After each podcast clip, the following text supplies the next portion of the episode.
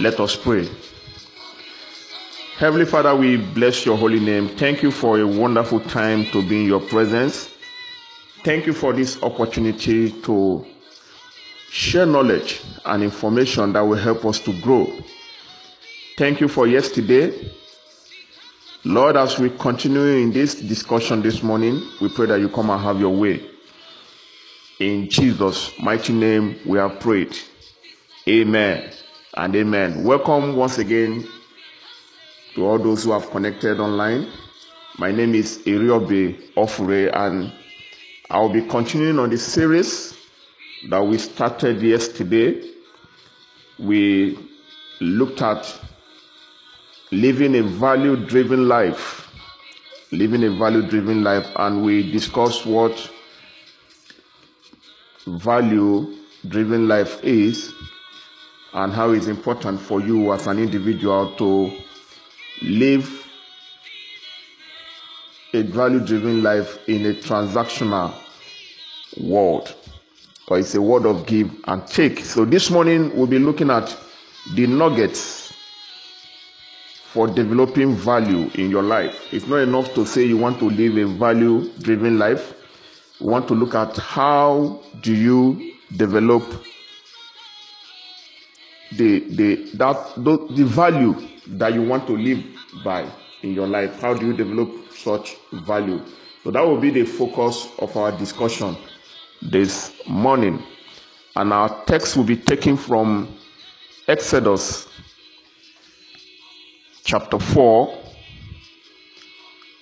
verse 2.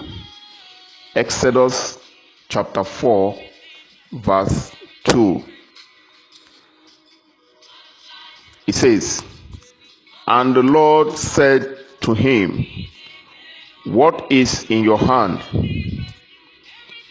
And he said, A staff. Then he said, Throw it on the ground. So Moses threw it on the ground, and it became a serpent. And Moses ran from it. Now, we we want to address specifically today those of us who feel we don't have enough, those of us who feel we don't have any value to offer to the world. Listen, everybody has something. Yesterday we said everybody needs something. If everybody needs something, then everybody has something to meet the needs of each other. The only problem we have is that many of us are not using the little things that we have. And it, it is because we have not recognized it or the value that it provides. And so we underrate ourselves. We believe that there is nothing that we can offer. As long as you're living, there is something you have that someone somewhere needs. Once you have that mentality, it changes so many things about your life. It's how how you relate with others, how you do things. For example, in the market, the fact that we have somebody who sells a Rolls Royce car does not cancel the presence of a paper seller in the same market. Because both the Rolls Royce and the pepper, they are all serving different values. Now, if you begin to judge by the quantity or the size of each, you start having problem. Both of them are providing value. They cannot be judged by the size of the product. So you cannot look at a Rolls Royce car and then you look at Pepe and say Rolls Royce is bigger than Pepe. Both provide their own values to those that need it. So if you have this mentality that what you have, somebody somewhere needs it, it changes your orientation about life. So the authenticity of your value is not determined by the size of that value, but by the function. So you focus on the function, not on the value. not on the size, sorry. You focus on the function of what you have to offer, not on the size. And that was why the, the servant with the one talent missed out. He was focusing on the size instead of the function. Look, we need to understand one thing this morning value grows over time. And that's why the Bible said that we should not despise the days of small beginning. So forget about the size of what you can provide and focus on the function of what you have. Now, the fact that you're a general manager in a company does not mean you don't need the services of a messenger or a cleaner. Both serve their own purpose. Both have values that they are adding to the organization.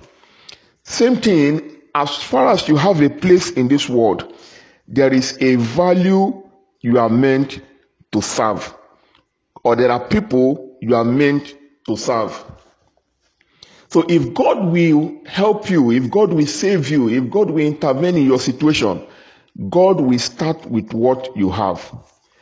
And in this life, one lesson we need to learn as young people, as people who are progressive in thinking, is that nothing in life is ever enough. Nothing in life is ever enough. What makes it enough is the value that is added to it. So that little thing you have, you may think, oh, it doesn't mean anything. Listening to me, it means a lot.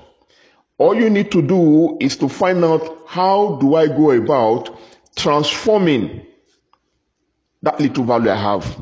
Now, what Moses had in his hand was a staff. But what did that staff turn into? It turned into a serpent. So that little thing you have that you think that, oh, nobody cares about it. If you take your time to add value to it, you'll be surprised at what you are going to get. So don't sit back and say, I don't have anything. Yesterday I told us that even your smile can be a value. Or have you never been in a situation where somebody will look at you and say, I like, I like the way you smile. Whenever I see this person, even if I'm angry, it turns away that anger. What is that person telling you? The person is telling you that your smile or your presence makes a change in their life. And you know what that means? It means you're adding a value to them. So don't say, I don't have anything. That little thing you have is transforming somebody's life somewhere. There are people that like you, you don't even know why they like you. They just come around you. The reason they are coming around you is because there are values that they are getting from you. Now, if you have an understanding of that, you live your life more carefully. You be careful about how you talk, you be careful about how you do things, you be careful about preserving what draws people close to you. So, whatever draws people to you, that is what is in your hand. It's important we learn that. So, in life, value is not conferred, value is transmitted. Value is not conferred and it is not transmitted, it is created. So, don't think anybody will confer value to you or anybody will transmit value to you. Value is something that has to be created. And that is why, as a parent, you must teach your children how to create value. Because transfer, transfer of value is not possible. Oh, little wonder you see people who win a jackpot or those who go and um, who inherit their parents' wealth. If they are not taught how to create more value or more wealth into what has been given to them, they are going to waste it. So don't expect that anybody will confer value on you or transmit value. You have to learn how to create it. When I give you value, first take that value and turn it into something worthwhile. Now, from the passage we read, there are there are about five things that we can pick out from there, but I will just focus on three. Now, the first one, he said, and the Lord asked him, What is in your hand? That's a question. Now, for you to create value in your life, you must learn to ask questions. Look deep into you and ask yourself, what do I have to offer? That question gets to probe into your life to find what can support you because you need to find what people are interested in in you. You need to find out what do I do well. Everything may not be 100% perfect in your life. There, there are things people are interested in. There are things that you can do very well. The error many of us make in responding to that question is that we are looking for ready-made value. Just like that servant with that talent. He was looking for five talents while he was ignoring the one that was in his hand. Nobody is going to give you a ready-made value. You have to create it from what is in your hand. So if you don't go that through that rigor of creating that value, you are going to run into problem. Look into your life again. What makes you happy? That is what is in your hand. When opportunities present themselves, those opportunities are asking you what is in your hand. When challenges come your way, those challenges are asking you what is in your hand. There is always something in your hand. And that's why when Moses and the Israelites got to a very tight corner in Exodus 14 15. And they were crying. God asked them, Why are you crying? You should not be crying. Move forward. Use the staff in your hand to divide the sea. Now, the same staff that turned into a serpent was now used to divide a sea. Can I tell you this morning? That little value your hand can transform it can grow into something else if you can manage it very well. So don't despise that little value that you have.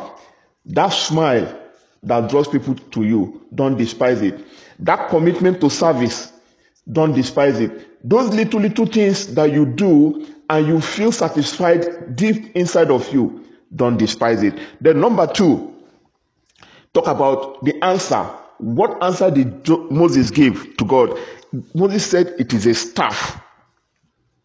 Whatever value is present in your life is a form of support to you as you walk through this life.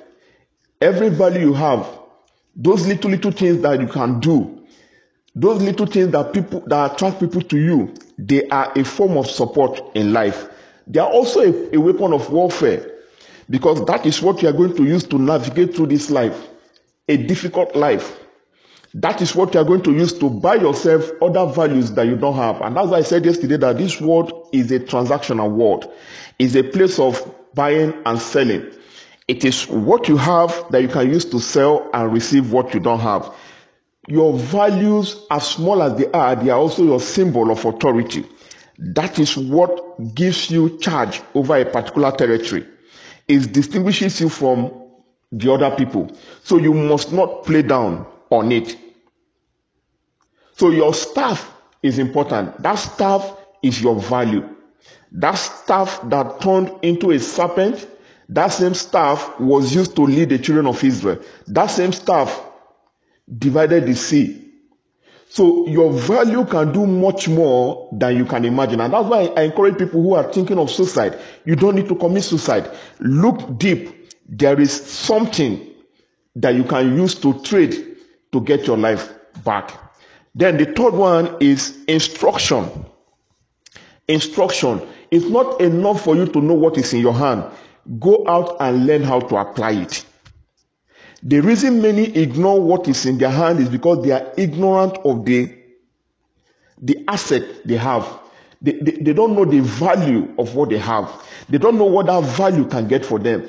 Go out and find out. Go and search for information.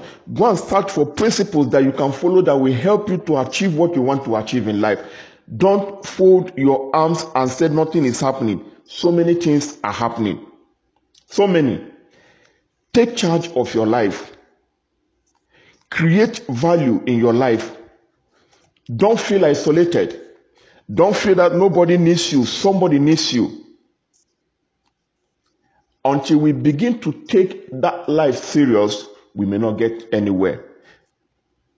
Don't think of being, being like other people. Look at Nigeria today. We have so many resources. There are nations who don't have so much as much resources as Nigeria. Yet, when you talk about world power, they are world power. So I don't know what you're going through this morning. I just want to encourage every one of us as we round up now that for you to create value in your life, ask questions. Ask yourself questions. When opportunities come and they ask you questions, have something to present. And your answer is the value that you're giving back in return. And finally, learn, go and learn more about how to apply that value. Thank you very much for tuning in this morning. I, give you a very wonderful and fruitful day today. Father, we thank you for this morning. Thank you, Lord, for your children. Thank you for your word as comfort. Lord, we pray that as we step out on this day, we shall step out in victory. Those little things that we have in our hands, Father, we pray that you are going to magnify it and let them grow in Jesus' mighty name. Amen. See you tomorrow. God bless you.